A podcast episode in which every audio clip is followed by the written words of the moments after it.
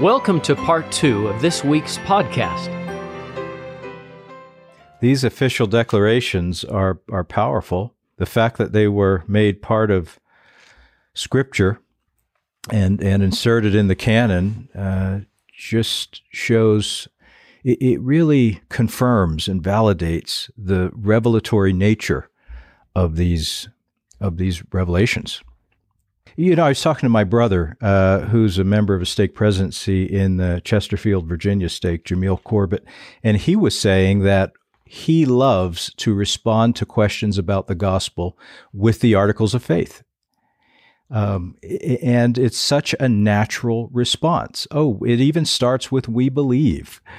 Um, so these are powerful uh, tools and guides for us to not only live our lives as the Savior would have us do, but to be able to share, to, as, as Peter said, to have a reason of the hope that is in us. In law school, we studied a case uh, called uh, Reynolds versus United States, and it was about polygamy and related to the Church of Jesus Christ of Latter day Saints and the practice of, of plural marriage. Um, and it's a religious liberty case, uh, one of the sort of the first, the seminal case on religious liberty, of the Supreme Court. And of course, uh, just 11 years later, uh, the Lord makes this revelation known to the prophet Wilford Woodruff, the fourth president of the church, and uh, and here it is, and we get to read it. It was moved by President Lorenzo Snow, uh, recognizing Wilford Woodruff as the president of the Church of Jesus Christ of Latter day Saints and the only man on the earth at the present time who holds the keys of the sealing ordinances, we consider him fully authorized by, by virtue of his position to issue the manifesto which has been read in our hearing and which is dated September 24th, 1890. And that as a church in General Conference assembled, we accept his declaration concerning plural marriages as authoritative and binding. Close quote. And the vote was to the vote to sustain the foregoing motion was unanimous. Well, and like we said, this is number nine. Do you believe that? Yeah. Yeah, and and the same with the official declaration too. Um, uh, I joined the church two years after this. Uh, but I, I, have kind of a personal story about this. Actually, a couple of them. Um, uh, in I was 15 years old. I was finishing uh, my sophomore year. It was getting toward the summer, and and I had this spiritual experience in the form of a dream that remains one of my most spiritual experiences ever in my life. Um, and I got up the next morning, it was a Sunday, put on a nice shirt and some slacks and felt like I was I felt so summoned by the Lord that I walked to the nearest church, which turned out to be a Catholic church. Um, I think it was uh, Our Lady of the Sacrament, uh, just at 56th and Chester Avenue in West Philadelphia. And I lived at 57th and Greenway, just a couple blocks away and walked to that and and worshipped. Went to church as a seventeen, as a fifteen rather year old kid, uh, feeling like God was calling me. Everyone else was home in bed. Uh, it turned out that that was the year and the summer of this revelation. I didn't know at the time. I didn't even know what a, a Latter Day Saint was at the time. Uh, but isn't that interesting that 2,500 miles away, prophets and apostles were receiving this revelation, and somehow the Lord was preparing people elsewhere, not just here in the U.S., but around the world. Brother Corbitt, do you know that the night Joseph Smith got the plates, Brigham Young had a vision. He had no idea who Brigham, who Joseph Smith was. He'd never heard of anything like that. But he and Heber C. Kimball both on September 21st, right, John? September 21st, 1827, went outside and they both saw visions of angels. So I, this is the Lord's pattern. He prepares his people. I was asked to write an essay of, of uh, just as kind of a sidebar essay to the main essay on the priesthood, uh, race and the priesthood. So I wrote a personal essay. The, the church leaders wanted me to put my voice in it. And um, while I'm writing this essay in June of 2012, uh, I am uh, my wife and I and our daughter, uh, only remaining child in the home, were out in Boise picking up uh, our son Marcus from his mission, uh, and uh, so they had gone out. We had gotten Marcus. I was going to release him that afternoon, but they went out to to do some shopping, and I was alone at the hotel when suddenly my phone rings. I, and I'm working on this essay at the time. My phone rings, and it's the only time I'd ever been called by an apostle or prophet. And uh, hello, Brother Corbitt. Yes, this is Ahmad Corbitt. Elder Perry. And I said, Oh, I, I, I was flustered. I said, uh, Elder L. Tom Perry? bungling. and uh, no, the other Elder Perry. Uh, eh, but he just ignored that. He was so gracious. He said, Yeah, that's right. Uh, I'm coming out to New York and and at that time, I was uh, directing the New York office, Public International Affairs. So I'm coming out to New York, and he was the chairman of the Public Affairs Committee. And I'd, I'd like to get a report and kind of see what's going on, et cetera. And I said, happy to. And we talked about it. And I said, by the way, uh, Elder Perry, uh, I happen to be, I'm going to release my son here in a few minutes when he returns. I'm here in Boise on vacation. I was his stake president. I was the, I was the stake president at the time and uh, and he gave me some counsel to give him, which and I told him I would, and that I'd give it to every missionary that I'd release after that, and I've, so I've given it dozens of times. Uh, but he, I said, but then it occurred to me, it occurred to me, John and Hank, that Elder Perry participated in the revelation, and I, I thought, oh, oh my. Yeah Right. Yeah. It, it, just uh, so I said, Elder Perry, you you may not know this. You'd have no reason to know this, but I was asked to write an essay on race and the priesthood, and it just occurred to me that you participated in the revelation. He then proceeds to tell me his experience, which is, according to his son Lee Perry, is nowhere else written. Uh, uh and so I incorporate it with Elder Perry's permission I wrote, first of all wrote it in my journal, and then incorporated a piece of my journal, a portion of my journal, into the essay. So it's part four of that four-part essay. Brethren, I don't know how the priesthood restriction began. I don't know that. I don't have the answer for that. Um, but I know how it ended. The Lord spoke to those people. I, I bear witness in the name of the Lord that Jesus Christ revealed himself to those his will to those those apostles and prophets. In fact, Elder Perry said, and I put this in my in my in the essay, we were not alone. And the Holy Ghost bore witness to me, head to toe, that this was an apostle and that he and others received a revelation, this revelation that we call OD, Official Declaration 2. The Lord wanted to help you with your essay. It sounds like it was like, hey, you want a first-hand account here? Why don't I? Why don't I help you? I'll have him call you right now. Oh, it, it was wow. uh, am- amazing. It, it just just amazing. I, that that said, I I, uh, I believe the Church of Jesus Christ of Latter day Saints, and this is going to sound like a bold statement, uh, and it is bold. I believe that our church is the best positioned, and with all due respect to other religions and organizations throughout the world, and you know that we respect them deeply, but our church is the most empowered and best positioned to bring to pass uh, racial unity and harmony throughout the family of God among all the international organizations in the world, uh, and for many reasons. Um, we we just talked about apostles and prophets; they are the chief gatherers. Uh, again, back to back to official back to Article of Faith ten. We believe in the literal gathering of Israel, um, they're the chief gatherers, therefore, they are the chief unifiers. They have the power and the keys to unify all of God's children throughout the world of whatever background who are willing to become one in Christ. Secondly, I, our back to Article of Faith 10, the church is destined to gather Israel. President Nelson, as you know, said that's the most important thing taking place on earth today. It has to happen be, uh, in preparation for the second coming of the Savior. And our church is authorized, empowered, and positioned to effect that gathering, to bring it to pass.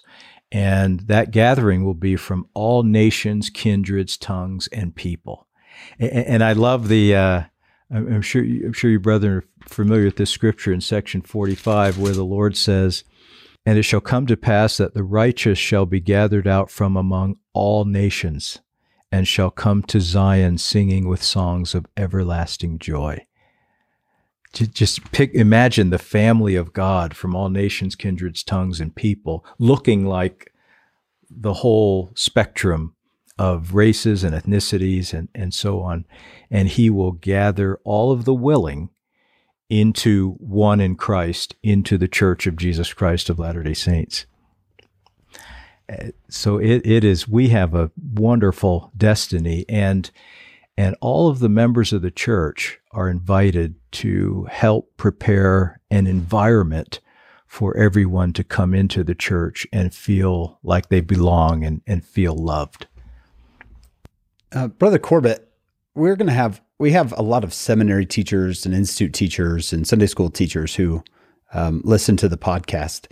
How would you help them um, explain official declaration two, its history, its you know, why, how would you help them explain that to their young students? Um, I know you, you spoke to the seminary and institute teachers in Salt Lake Valley once about this, so I'd love to see if we can glean a little bit of that for those who weren't there.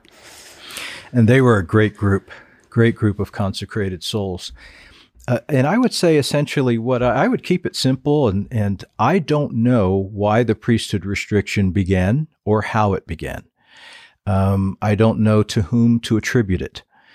Um, I would say that I think we get in trouble uh, theorizing and and speculating, and a, and a, lot of that's been done in, in the church. And it's uh, in President Oaks's words, uh, some people have been spectacularly wrong. Uh, with, with some of those, with some of those speculations and giving, trying to give reasons. Um, but I, so I would say that I would say let's not get ahead of when the, the Lord can reveal why that happened or how it happened if he wanted to and when he wants to. I would say, young brothers and sisters, we don't know when that happened or why it happened. But if we if we together look forward with one eye, having one faith and one baptism, having our hearts knit together in unity and love one toward another, uh, we will, as the Book of Mormon says, teaches, we will be we can create a culture of total unity and inclusivity in the Lord's church in preparation for the second coming. Look forward. Look forward. Look yeah. forward with an eye of faith and see it. It's prophesied and it's promised. So it's a promise of the Lord. He does not lie. Therefore, it's a future reality that we can look forward to and see, and then do the things that lead to that that kind of outcome. It doesn't get to that outcome to criticize each other, to judge each other, to look in the past and say you were this or you were that or, or whatever.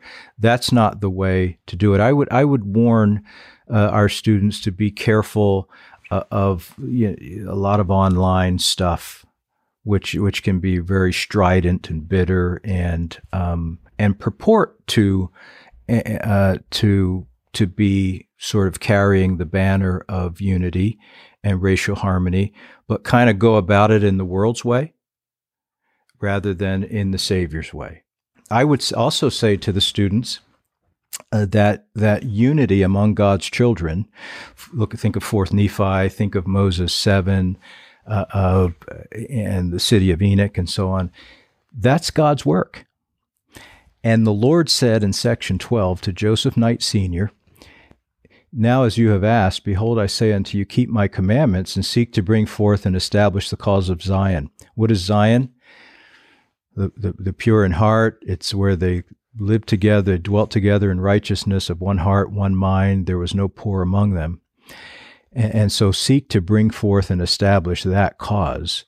Behold, I speak unto you and also to all those who have desires to bring forth and establish this work. And here's the key and no one can assist in this work except he shall be humble, or she, uh, humble and full of love, having faith, hope, and charity, being temperate or moderate, um, not not extreme or strident.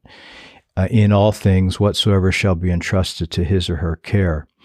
And so as we we can bring about unity in the church and we can create we can help the Lord create the miracle of of Zion, this utopia of Zion where there are no ites among us, where we're all one in Christ and and surely there could not be a happier people among all the people created by the hand of God. We can do that if we do it in the Lord's way.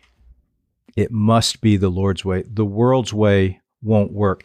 President Oaks said, I feel like I'm talking too much, but but President Oaks said only the gospel, only the gospel of Jesus Christ can unite uh, people of different races in unity. And and President Nelson said in April that uh, that the the restored gospel of Jesus Christ is exactly what this weary, contentious world needs. Uh, Brother Corbitt, my friend Steve Rose told me um, to ask you about what the Book of Mormon teaches about using race to start conflict. The head note to Official Declaration 2 actually refers to the Book of Mormon. Uh, it says the Book of Mormon teaches that all are alike unto God, including black and white, bond and free, male and female. That's the uh, popular scripture, 2 Nephi 26, verse 33. Uh, the Book of Mormon is another. I mentioned two reasons the church is uniquely positioned to bring to pass unity and harmony among God's children of all backgrounds. The Book of Mormon is a third. It's a key, key reason the book of first of all, President Nelson says that uh, the gathering of Israel uh, would not occur without the Book of Mormon. Uh, it's the only book of Scripture where God explicitly tells people of one color and culture to reach across color barriers to another people with the gospel of Jesus Christ. Uh, interestingly, in the Book of Mormon, the, righteous, those who are converted to the gospel, always refer to the other uh, as our brethren. So the sons of Mosiah, when they're going to go and preach to the Lamanites, the Lord himself said, Go unto thy brethren. So the Lord validated the practice. And then Samuel the Lamanite, and uh, when he is sent to wicked Nephites to call them to repentance, you know, Helaman 13, 14, 15, 16, he refers to them as his brethren. So a telltale sign of a of a truly converted person who really is seeking the mind of Christ is that they will see people of different backgrounds, different appearances as their brothers and sisters, and they will refer to them as such. Another thing about the uh, Book of Mormon is that it uh, uh, and I understand there there you know theories and um, you know some speculation about whether change in skin color, skin of blackness that's referred to in the Book of Mormon is metaphorical or literal. Here's what I would say and have said to my children: that skin of blackness phenomenon happened within a family. It happened in the family of Lehi and Sariah and Ishmael. It happened among them th- those are not that blackness is has no reference or connection whatsoever to black people today. Um, and so it's a family matter. It's not it's not a racial matter.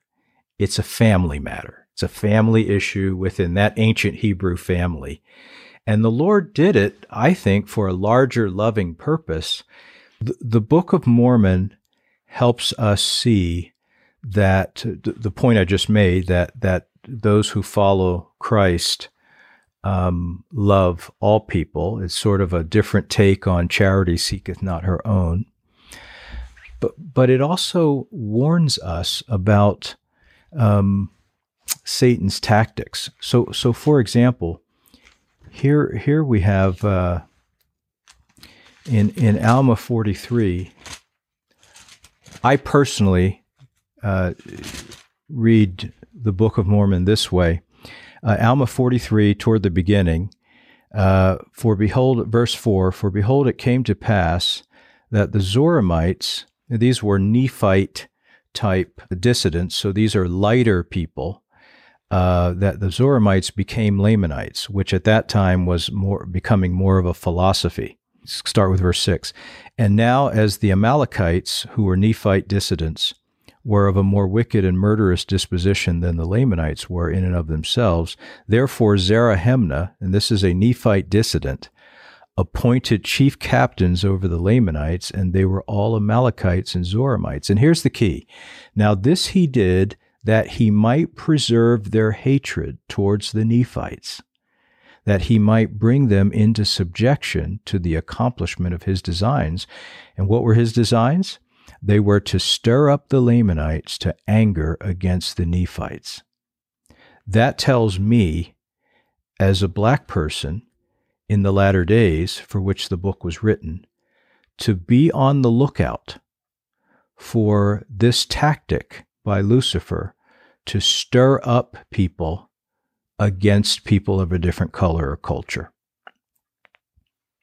Uh, and, and, this is throughout the throughout the Book of Mormon. Look at Alma 48 1. And now it came to pass that as soon as Amalickiah, a Nephite dissident, rejected the church, tried to uh, get authority, had obtained the kingdom, he began to inspire the hearts of the Lamanites against the people of Nephi. And note this Yea, he did appoint men to speak unto the Lamanites from their towers against the Nephites so today, whether I'm black or white or whatever I am, as a reader of the Book of Mormon, I'm on the lookout for dissidents who seek to turn people against others of a different color or culture, and who maybe even use technology to do it. What are today's towers or platforms? There are just a couple others. in in uh, in Alma 35, verse 8 now the people of the zoramites were angry with the people of ammon. You remember that the people of ammon were, were lamanites. They were people of color. Uh, the zoramites were not. And the chief ruler of the zoramites being a very wicked man sent over unto the people of ammon desiring them that they should cast out of their land all who came over from the, from uh, from them into their land. And he breathed out many threatenings against them. And now the people of Ammon uh, did not fear their words, therefore they did not cast them out. But they did receive all the poor of the Zoramites. But then in verse 10, now this did stir up the Zoramites to anger against the people of Ammon. So here you have, you know, you have all of the variations of this. You have people of uh, dissidents uh, stirring up people of color against against others. You have you have dissidents stirring up their own people against the people of color. Uh, in in in various places, you have Lamanite leaders. I'm thinking of Mosiah 10, where King Laman stirs up his people against the Nephites. Uh, and so you have every variation of this throughout the Book of Mormon, all of it to warn us in the last days to, to, to not be stirred up to anger against people of other colors and cultures by those who are seeking power. Wow. Yeah. And I love what you said about this is a family matter. I always tell my classes that this was true for this people in this time, whatever gave us the idea we could apply this to the whole world? The Book of Mormon doesn't tell us to do that. I, I love when I can see something new in there. How did you say that? Be on the lookout for those who stir up conflict among people of another culture or race to uh, to gain power. That's so good. That is a message of the book. I mean, that is Yeah, if you want to look It's at a of the recurring theme. Yeah. Throughout Mosiah and Alma, especially, it's these. I, if I can just get people hating each other, and and then you've got um, who is it that refuses to do it? John Lehonti. He's like, I'm not. Get, I refuse to do this, but even he gets down from my it. mountain, but then he but then he does. Um, and I loved equating towers with modern platforms. It's so good, Right? Right? Mhm. Yeah, As I recall, other than the Tower of Babel, I th- I may be wrong, but I think that's the first time towers were used for for for wicked purposes. yeah. Because because a couple of chapters before, Captain Moroni caused the title of Liber- liberty to be hoisted upon every tower. That's Alma forty six. And then you get to 48. Well, yeah, we can use towers too. So they go up to their towers. Kind of like uh, the internet. Yeah, preach hatred against the Nephites. One tower says love God, one says hate Nephites, and they they gear up for war. Very wonderful. Man, that was that is powerful insight. It really is. I I can see seminary teachers all over and institute teachers saying, "Oh, thank you for that." Right? Like I'm I can scribbling notes right now. Yeah, Yeah, this I is can- great. because it's scary to teach these things in a class. You know, where you, you feel like, do I even have a right to talk about this? But there's such there's such positivity. Thank you, um, brother Corbitt. I do, was it Lynn Wilson who said that there is this language that is climbing the charts like crazy, as far as the membership of the church, and it is French. And the reason why is because of Africa. converts in Africa, and how exciting that is, especially since my daughter and son-in-law speak French Oh, do they? because of their missions. You know.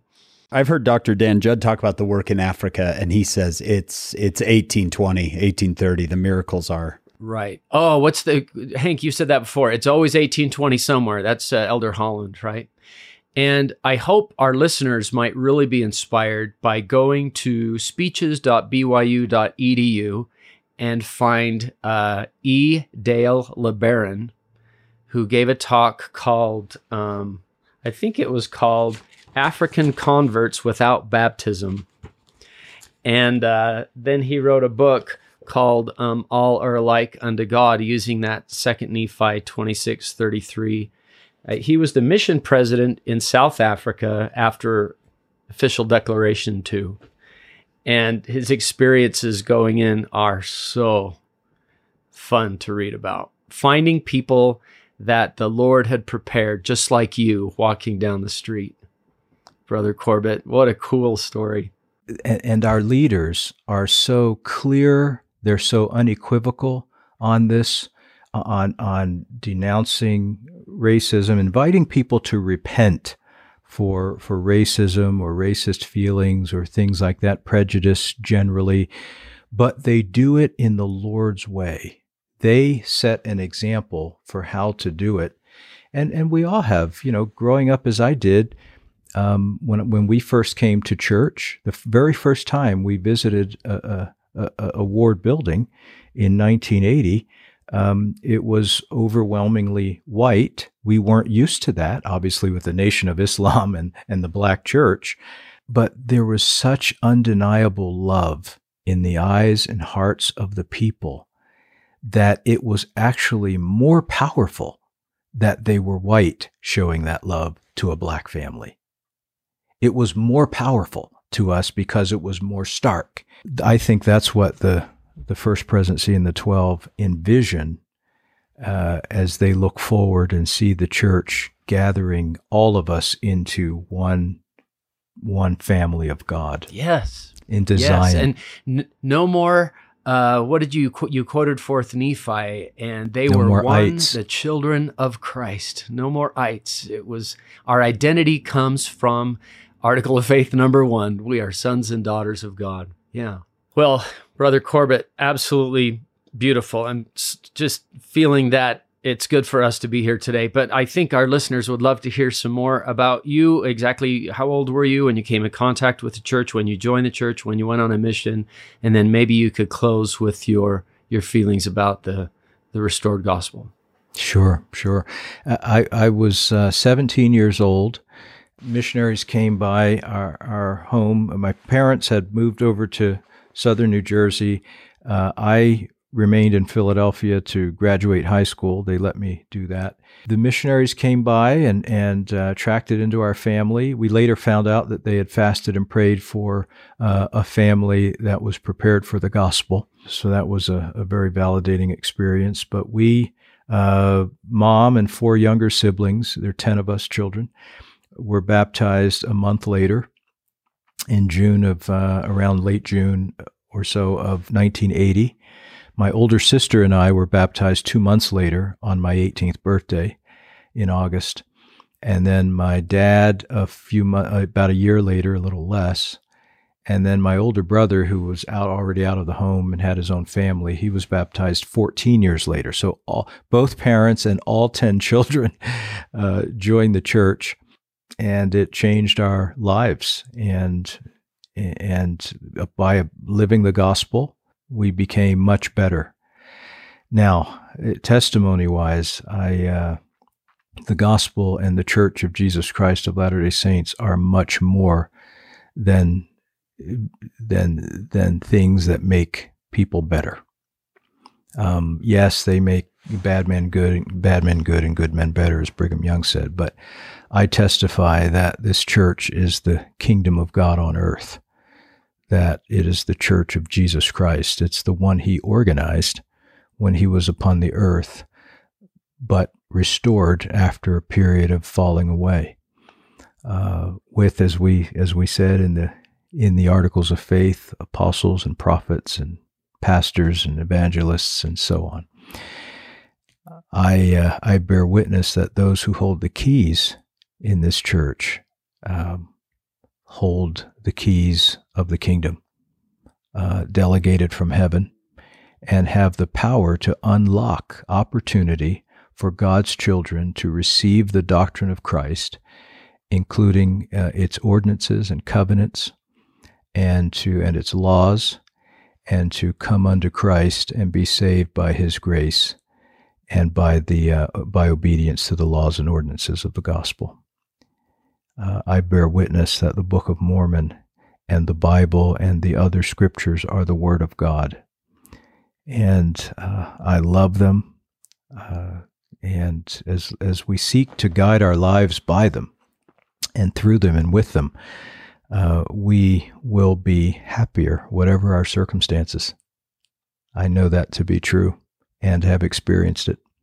I know that uh, I love my family my wife, Jane, our children, our wonderful six children, our 12 grandchildren, more to come.